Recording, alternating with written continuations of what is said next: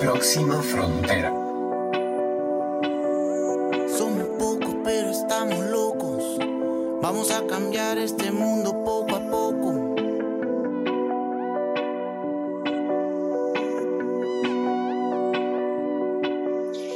Hola, hola por allá. Qué gusto reencontrarnos nuevamente en un episodio más de Próxima Frontera. Y además en esta serie que hemos lanzado en las últimas semanas y que hemos bautizado como Locos por la Sostenibilidad. No tengo otra forma de decirlo, no tengo otra forma de describir lo que, lo que sentimos quienes emprendemos con una visión de triple utilidad, quienes hemos visto algún dolor en nuestra sociedad que se convierte de pronto en una oportunidad, que se convierte en una eh, visión de algo que podemos cambiar. Y esa locura, yo creo que a veces no conoce como el límite del horario, de las fechas, ya dejó de contar los nos que, de repente nos, nos encontramos en el camino y ya no, ya uno ni lo escucha y empieza a notar cada vez más, sí, sí, tal vez, sí, probemos, hagamos. Y eso es locos por la sostenibilidad, es caminar a pesar de los obstáculos, a pesar de los retos, a pesar de eh, los, las negativas y siempre ver el vaso medio lleno, siempre estar encontrando formas de incidir, de cambiar, de aportar, de soñar y de hacer realidad sus sueños. Así es que Locos por la Sostenibilidad es un, una serie de Próxima Frontera que está presentando emprendedores locos y maravillosos de diferentes latitudes de nuestro continente y de nuestra Latinoamérica querida. Y hoy nos vamos a ir al sur, nos vamos para Perú, la comida más rica del mundo, para mí está en Perú.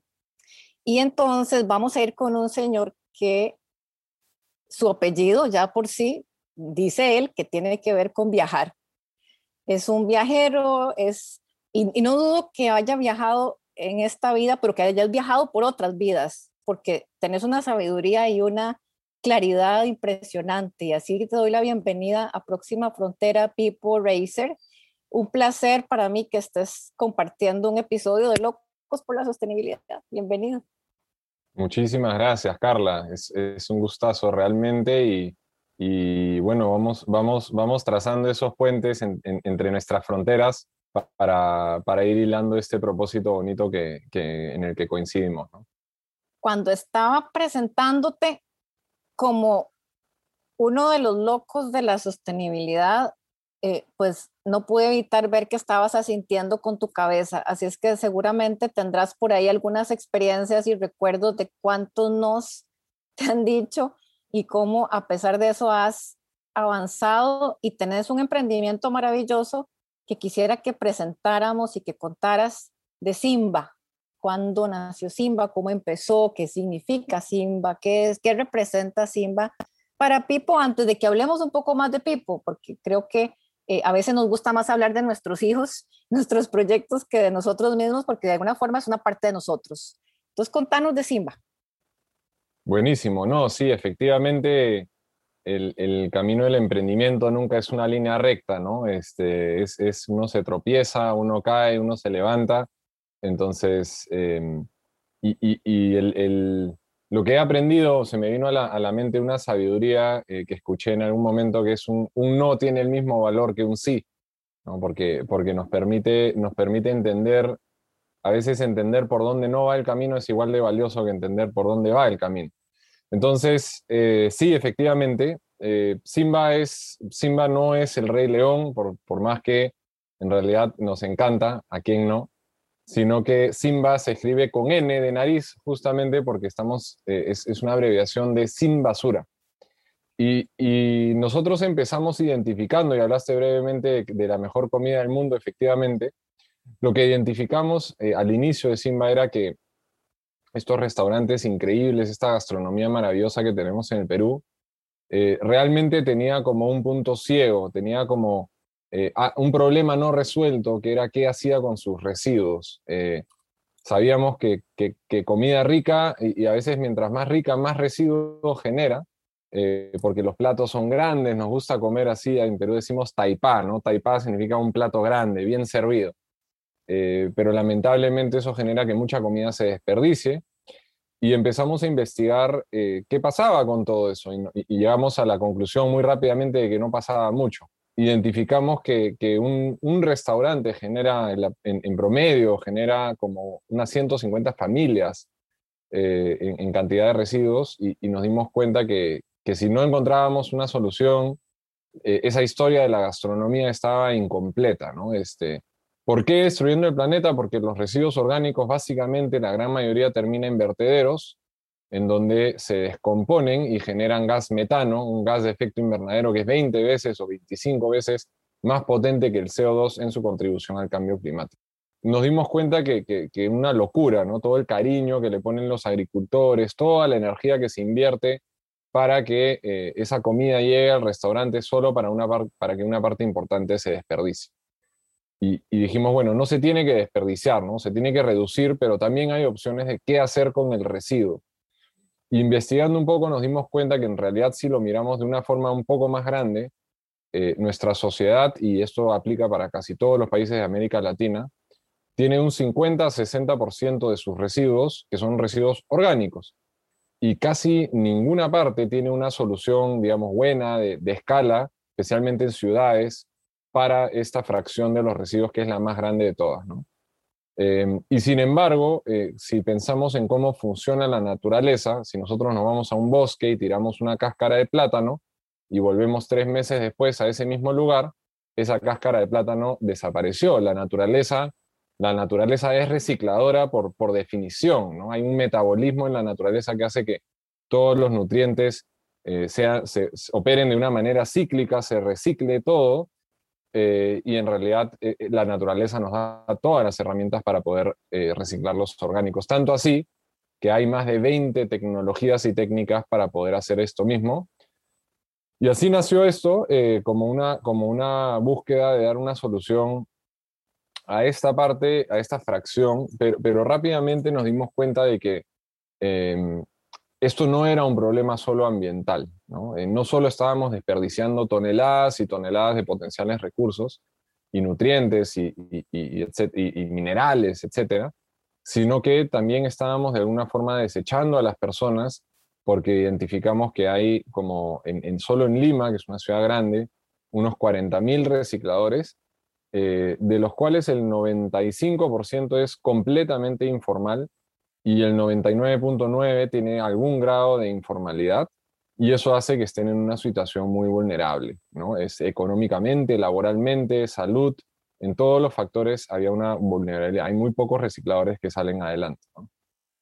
a mí me encanta cómo han podido integrar todo esto en un producto que tiene una comunicación muy potente. Toda esta historia que nos estás contando de la identificación del problema del desperdicio de alimentos en un país como Perú, que tiene una gastronomía que es patrimonio de la humanidad, eh, y cómo identifican la parte social. Y entonces esto llevado a su marca, que es un tema que a nosotros nos encanta en Próxima Frontera, la comunicación y las marcas y, y cómo hackeamos las estructuras tradicionales de la economía lineal para transformarlo de una manera armoniosa y sofisticada y elegante en la economía circular, que es la de la naturaleza que nos has dicho. Entonces yo quisiera rescatar ahora que busquen a Simba en redes sociales y vean su maravilla de imagen gráfica. Es, bueno, yo lo veo y es como un plato, ¿verdad? Es el, es el círculo de un plato donde puedes ver o dos tenedores o dos manos, dependiendo de, de por dónde le entres al tema. O sea, dice tanto una imagen tan simple un, logo maravilloso que además cierra con una frase de eslogan que es nada sobra. Y como Pipo lo dice muy bien, ha integrado la triple utilidad al decir nadie, nada sobra y nadie sobra, eh, porque han logrado incorporar todo sistémicamente eh, lo complejo de los orgánicos, que además es como el 50% de nuestro problema de gestión de residuos, con una propuesta de valor súper interesante. A mí me trastorna, me encanta tu marca, me encanta el, concepto detrás, me encanta la filosofía y cómo lo han aterrizado a una, a, una empresa, a un emprendimiento, a una solución que es absolutamente ganadora. Eh, Pipo, te felicito por, por todo ese trabajo que hacen maravilloso. Pero, a ver, yo quisiera que, le entráramos a, como a dos temas. Uno, y es que un tercio de la comida en el mundo se desperdicia. O sea, ya, ya hablemos de un poco más allá de ese orgánico que usted desperdicia en casa o de ese orgánico que queda como residuo innecesario de un proceso de, de, restaurante. Un tercio de los alimentos del mundo se está desperdiciando y tenemos a mucha, mucha gente pasando hambre. Eh, o sea, ustedes le están entrando realmente el, poniendo el dedo en una llaga muy, muy, muy grande y muy dolorosa que tenemos como sociedad. Eso es uno. Eh, y lo otro es que no hay nada más democrático, tal vez, que el tema de los residuos eh, em, orgánicos dentro de lo que hacemos en la casa, porque todos lo generamos y todos podríamos empezar a hacer algo desde la casa. Entonces, quisiera que nos dieras perspectiva de esos dos temas. Claro, claro que sí. Este, a mí me gusta mucho una cosa que me dijo un gran amigo que me dijo el, día que yo empecé a hacer compost fue el día que me empecé a reconectar con la naturaleza. Porque especialmente si vivimos en ciudades, em, esa conexión con los ciclos de la naturaleza a veces se siente un poco lejana. Y, el, por ejemplo, el, acto tan sencillo de hacer compost, de ver cómo vienen los microorganismos, descomponen la materia, luego tienes este abono en tus manos y le dices, bueno, ¿qué hago con esto? Entonces voy a, eh, es una buena excusa para tener una huertita y entonces voy a, voy a plantar un, no sé, una albahaca, este, una plantita de orégano y poco a poco eh, vas, vas conectando, ¿no? Entonces, eh, eso creo que es muy importante desde la casa y, es una oportunidad hermosa, además, si uno tiene hijos, por ejemplo, de, enseñarles, de, vivir este proceso y de conectarse con estos ciclos. Y, eso como te, abre los ojos porque realmente la gente y nosotros tenemos un programa, eh, gracias a la pandemia, que se llama Hogares sin Basura, donde nosotros damos un servicio de gestión sostenible de residuos para familias. Y obviamente el, el, el, tema de orgánicos es un, es, es un primer, eh, eh, es el pilar, pero, pero al final lo que buscamos es que puedas reaprovechar todo. Entonces trabajamos con orgánicos, inorgánicos, eh, ecoladrillos y aceite vegetal usado. Y, realmente te das cuenta que, digamos, que lo, que lo que mandabas al relleno sanitario, al vertedero, con el camión de la municipalidad, eh, desaparece, ¿no? Eh, reduces realmente en 90%. Y, y, es un cambio que a mí me gusta mucho trabajar con residuos. Yo antes trabajé un tiempo en, en temas de cambio climático, por ejemplo, que es un tema súper importante pero termina siendo un tema muy abstracto para muchas personas. En cambio, los residuos son materiales, eh, todos producimos residuos todos los días de nuestra vida, probablemente, y por lo tanto eh, es, es una forma muy tangible de empezar a hacer un cambio desde nuestros hábitos, desde lo cotidiano y de forma muy democrática y universal. Y el un tercio que se desperdicia, ¿qué hacemos ahí, Pipo? ¿Cómo, cómo hacemos? Porque ahí no es solo lo que está en la casa, ahí tiene que ver con la agricultura, con los, eh, todo, todo, el proceso productivo, la ganadería y además tiene que ver ya con la parte del el procesamiento y el transporte y la distribución en los supermercados. O sea, es una cadena larguísima donde vamos perdiendo y perdiendo y perdiendo como si fuera una manguera que se está llenando de huequitos en todo el camino y que al final lo que te llegan son gotitas de agua. Definitivamente hay, hay eh, hay varias cosas que se tienen que hacer y es un tema de, cierta complejidad. Yo quiero hablar de tres. Eh, la primera es que hay ciertos paradigmas que creo que son paradigmas donde estamos diseñando para la basura. Me refiero, por ejemplo, a los estándares de belleza de los productos que tienen los supermercados. ¿no? Una manzana, una zanahoria que, que, no se vea como, como lo que esperas, o un plátano que esté demasiado recto en vez de tener la curva, o lo que fuera, eh, es descartado, ¿no? Entonces, es un producto que es perfectamente comestible, tiene todos los nutrientes, pero por los estándares de belleza de los supermercados, que en realidad al final son los estándares de belleza de los consumidores, porque ellos rechazan el producto porque los consumidores no, no, suelen comprarlo. Tenemos un paradigma que queremos que todo se vea perfecto y no reconocemos que lo imperfecto es igual de perfecto, ¿no? Entonces, eh, en ese sentido, hay, hay emprendimientos en muchos países que están empezando a salir que compran exactamente y, a propósito, ¿no? Adrede compran estos productos imperfectos que otros rechazan eh, y están generando un consumo responsable ahí. El segundo factor que, yo quiero comentar es que, por ejemplo, nosotros, como parte de nuestro servicio, como, como todo lo que nos entra, le hacemos un control de calidad. Eso nos permite tener una visibilidad privilegiada sobre los residuos que se generan, porque todo pasa por una faja transportadora y por lo tanto podemos ver exactamente quién está desechando qué y cuánto de eso realmente son alimentos que podían haber sido consumidos. Y eso lo traducimos en un reporte mensual de impactos en el cual visibilizamos esto, ¿no? Porque muchas veces el problema de los residuos es que terminan en una bolsa negra y, en el momento que terminan en esa bolsa eh, se desaparecen, se invisibilizan. Eh, entonces, cuando nosotros aparecemos con fotos diciendo, mira todos estos tomates que desechaste, mira todos estos espaguetis que desechaste, la gente se sorprende mucho y eso te permite implementar un cambio en las organizaciones con las que trabajamos. Y un tercer punto es que realmente el alimento no es desperdiciado hasta que realmente no hacemos nada. O sea, así, así se haya convertido en un residuo, si ese residuo lo convertimos en un abono, lo convertimos en un alimento animal, eh, eh, lo convertimos en algo que pueda, digamos, donde esos nutrientes vuelven al ciclo para regenerar, eh, por ejemplo, el campo, para producir alimento animal, lo que fuera, en realidad ya nos, ya nos se ha desperdiciado, ¿no? Porque digamos que no se le dio el uso que originalmente estaba intencionado de consumo humano, pero le estamos dando la vuelta para que nuevamente pueda entrar a nuestro, a, hacer una agricultura circular, que también es algo que es muy importante eh, si queremos eh, hablar de una sociedad sostenible. ¿no? Pipo, has dicho algo súper interesante eh, o que me llama muchísimo más la atención y es el tema de los datos. y esto a los emprendimientos nos cuesta mucho, porque obviamente medir cuesta, investigar cuesta, evaluar cuesta, eh, y es como un, un ideal, ¿verdad? Que cuando ya yo tenga mi emprendimiento caminando, voy a empezar a hacer investigación y entonces voy a escuchar al consumidor y voy a medir, eh, pero ¿cómo hacen ustedes para ya generar esa data, para medir, para devolverle esa información tanto a sus clientes? Eh, no sé si son los, solo los empresariales o también las personas este, individuales, cómo manejan el tema de la data, que debe ser un eje transversal de todo negocio, pero es muy difícil de encontrar en pequeños emprendimientos y sobre todo en empresas sociales. Sí, de acuerdo. Eh, además es muy, muy difícil de, implementar en el mundo de los residuos. Eh, la, data en general en el Perú es, es muy pobre, hay muy poca data, hay muy, muy poca información, digamos, de, rigurosa. realmente no sabemos cuántos residuos eh, se genera en el país porque la mayoría no es registrada.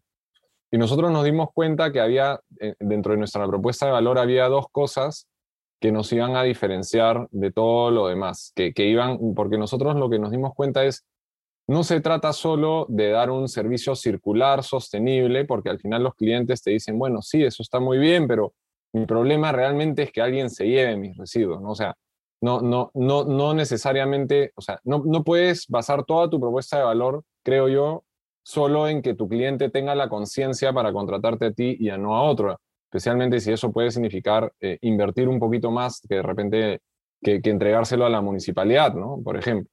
Entonces, em, necesitábamos otros factores de diferenciación y, y, fueron dos cosas que nosotros nos dimos cuenta desde un inicio y le pusimos atención. Uno es que tengamos trazabilidad. Los camiones tienen GPS, toman foto de evidencia de recojo, tomamos evidencia de, llegada a nuestra fábrica, pesamos todos los residuos cuando llegan y, lo hacemos por cada cliente que tenemos y por lo tanto tenemos muchos datos eh, y eso lo traducimos en este reporte de impactos que nos permite decirle, en el mes de junio yo a ti, este, empresa, te he procesado 6.247.3 kilogramos de residuos orgánicos y 1.279 de residuos inorgánicos, los cuales se han usado para esto. Y esto se traduce además en un impacto de tantas toneladas de CO2 mitigado, que es equivalente a plantar tantos árboles, y eso también ellos lo usan en su comunicación interna. Entonces, hay unos múltiples efectos, pero además, eh, algo que no teníamos previsto es que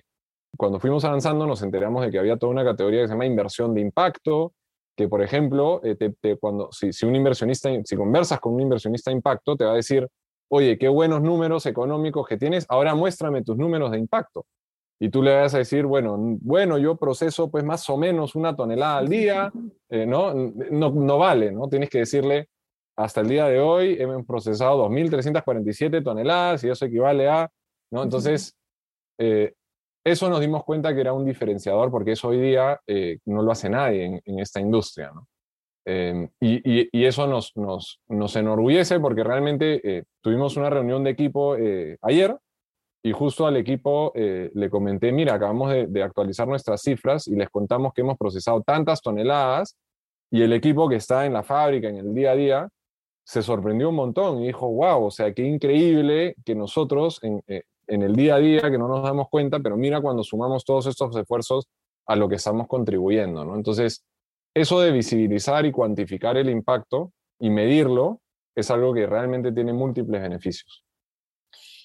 Pipo, ¿cómo haces para que lo que parece que debería ser gratis, ¿verdad? Que es otro como de los dolores que tenemos los emprendedores cuando trabajamos en temas ambientales, como la historia ha sido que las ONGs o los filántropos o las fundaciones de las empresas lo hacen como gratis, ¿verdad? Y pongo comillas, cuando vienen las empresas sociales y contratan personal, generan su data, tienen sus procesos, sus sistemas, sus activos y alguien tiene que pagar por eso, ¿cómo hacemos y cómo lo hacen ustedes en Perú para que lo que ha sido gratis, que se lo lleva la municipalidad y ya no es problema mío, para que los clientes entiendan eso y les paguen por su servicio y los prefieran versus seguirse eh, desentendiendo del asunto porque aún no hay tal vez políticas de responsabilidad extendida del productor en temas de orgánicos ni en materiales ordinarios no son tan fuertes como en materiales de, manejo especial. ¿Y cómo han logrado ustedes tocar ese chip tan sensible que es el de cuánto me cobran por hacer este servicio que podría perfectamente evitar de mi presupuesto? Em, nosotros tenemos dos servicios, ¿no? El, B2B, que es empresa a empresa, y tenemos el B2C, que es a las familias. Y, ahí eh, son dos estrategias bien distintas, en el que esas empresas, la respuesta siempre era, wow, qué increíble, qué chévere lo que hacen, me encanta, súper bien, eh, mándame la propuesta y, lo vemos, ¿no? Y mandábamos la propuesta y no nos respondían, y, ¿no? Y, el peruano es muy, prefiere no darte una respuesta a, dar, a darte un no, ¿no? Pero ya nos empezamos a entender cuándo era no y cuándo era sí. Entonces, realmente lo aprendimos así, dándole, dándole y empezando a entender que esto no era para todos, ¿no? No era para todas las empresas. Eh, y, empezamos a entender cuáles son los perfiles de empresas, empresas que tienen un cierto éxito en la gastronomía. Nos fuimos a los restaurantes top porque sabíamos, uno, que ellos tienen unos buenos márgenes que justificarían hacer una inversión adicional, pero además que ellos tienen, o sea, mucho de su, su negocio se basa en una reputación sólida y en ir más allá. Es gente que constantemente está desafiando el status quo y está innovando y está haciendo cosas nuevas. Por eso es que ellos están ahí en, en, en ese nivel de gastronomía. Y luego en el, en el otro sector hay muchas empresas eh, como hoteles muy grandes o industrias que hoy día sí son efectivamente fiscalizadas y o que tienen estándares corporativos globales, y esto es súper importante, nos hemos dado cuenta, que empresas transnacionales, por ejemplo, que la, la, el, el, headquarters, ¿no? la sede les dice, tú tienes que demostrarme que la operación que yo tengo en Perú lleva cero residuos a relleno sanitario y ellos dicen, wow, ¿y ahora cómo resuelvo este problema? ¿Qué hago con mis residuos orgánicos? ¿no?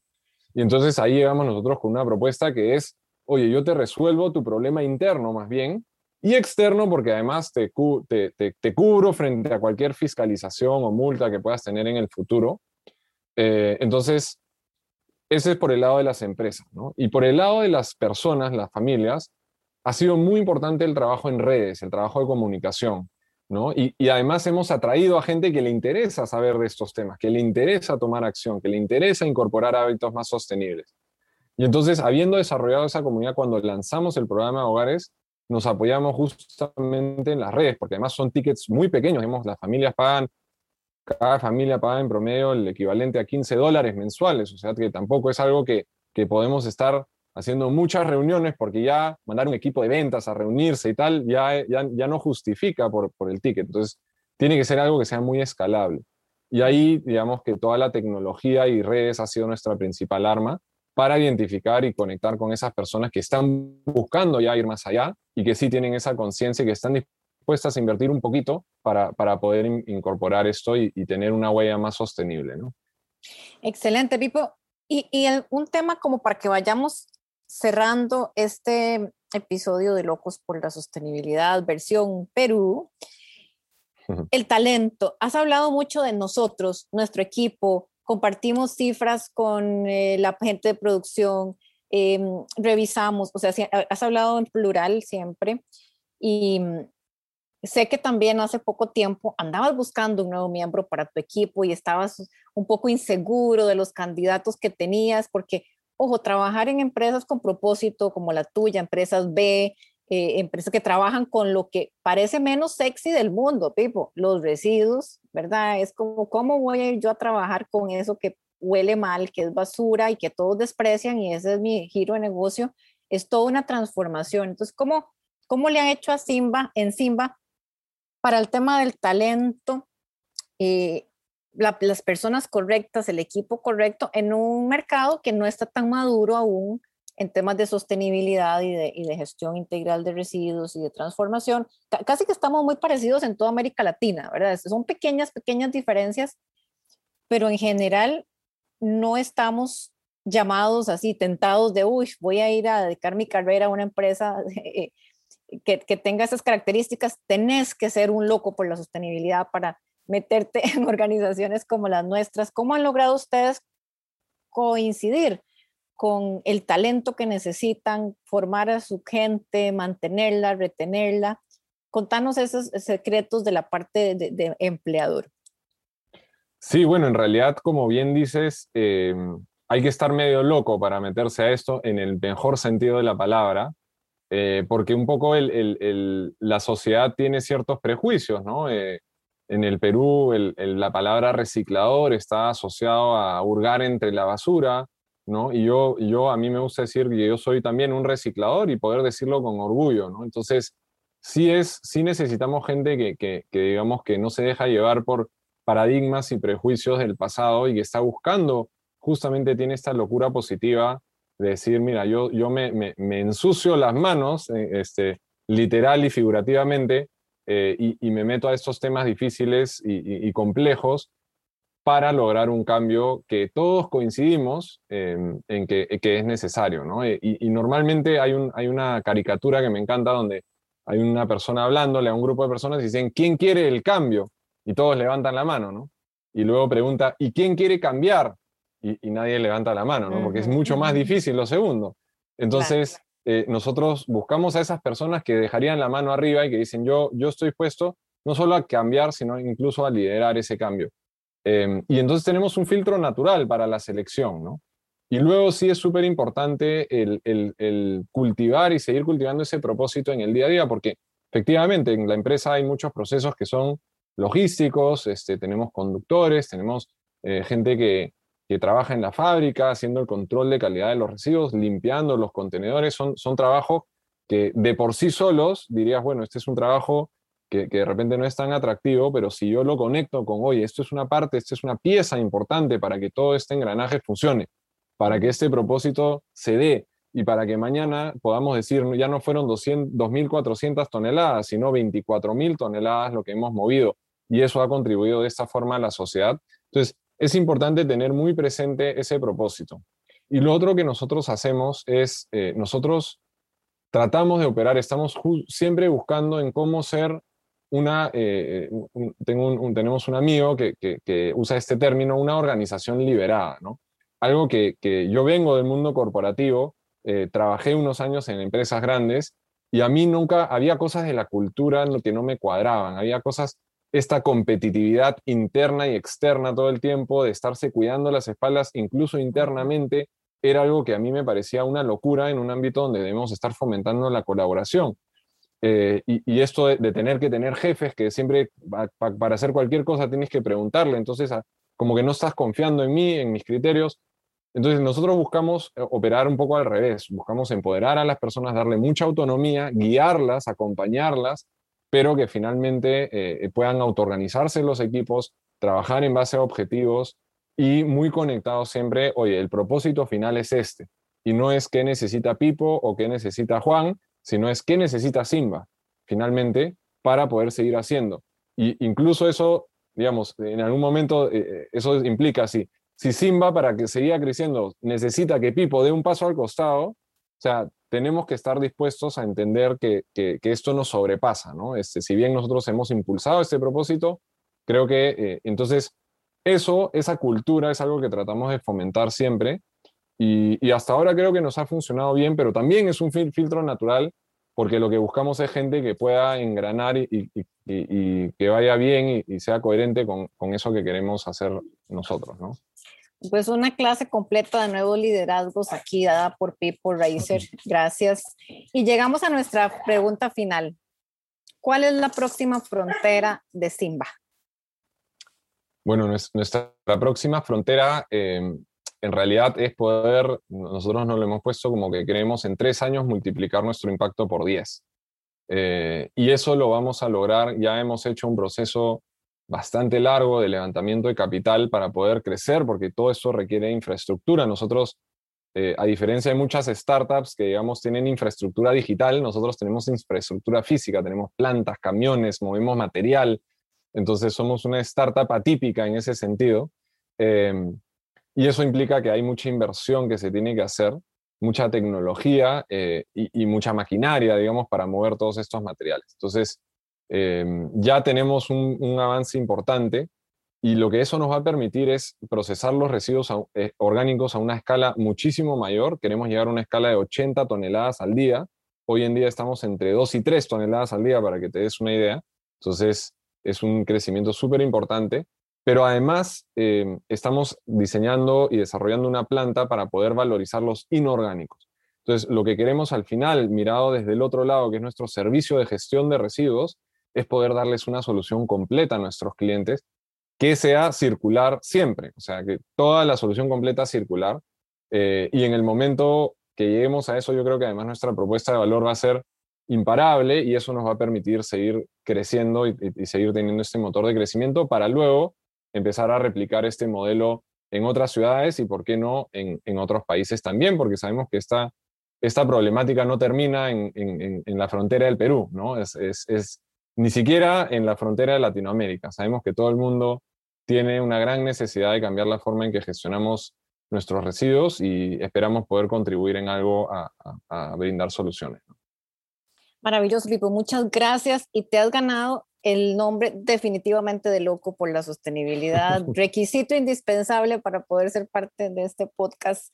Eh, vamos a seguir conversando porque el tema de los orgánicos eh, en nuestro país es un gran reto. Yo insisto que si tuviéramos como una varita mágica, eh, si lo quisiéramos ver así, y aparece una madrina y dice, un genio de la lámpara, y dice, te, concedo el deseo eh, de que partiéramos, elimináramos la mitad del problema en los residuos, lo podríamos hacer con una cosa que se llama compostaje. Esa es la varita mágica para tirar el 50% del problema que tenemos de los residuos y ustedes están dedicando su vida a eso. Así es que gracias, de verdad, por toda esta creatividad y todo este talento y por dedicarte a, inspirar y a, liderar esa transformación.